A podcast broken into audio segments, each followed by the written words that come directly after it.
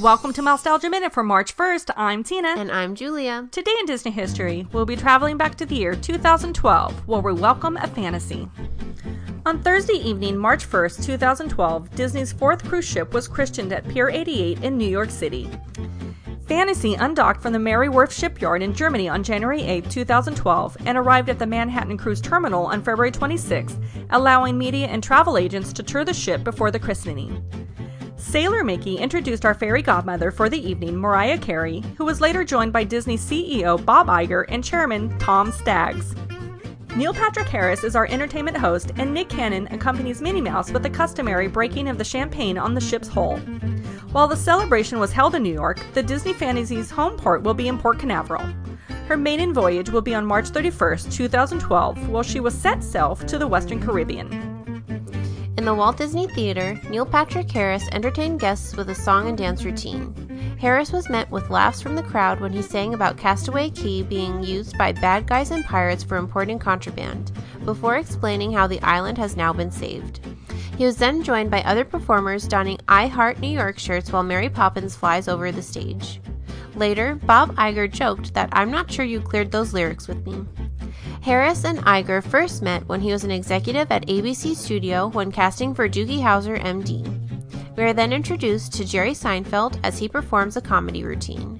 Tony Award winner Heather Headley would then take the stage and give beautiful performances of various Disney songs.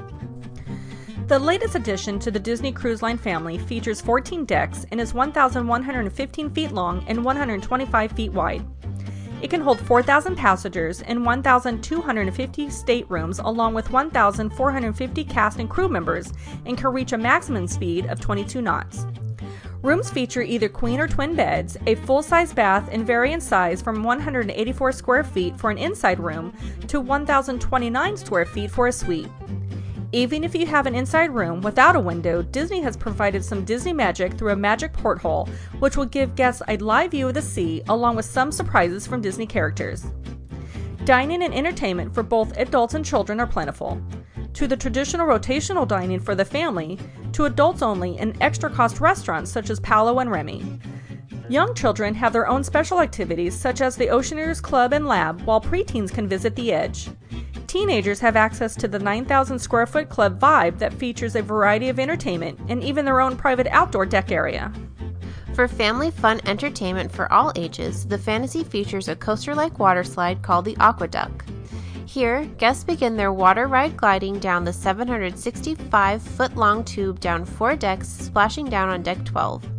Donald's Pool is a family friendly area to cool off. High above the pool stands an LED screen that is 18 feet high and 30 feet wide. Goofy's Sports Deck on Deck 13 entertains guests with a nine hole miniature golf course, virtual games including soccer, tennis, and basketball, and a sports court that has a full sized basketball court that can be transformed into a mini soccer pitch or even volleyball. It's safe to say, with all the options and entertainment on the fantasy, guests will definitely have a bon voyage.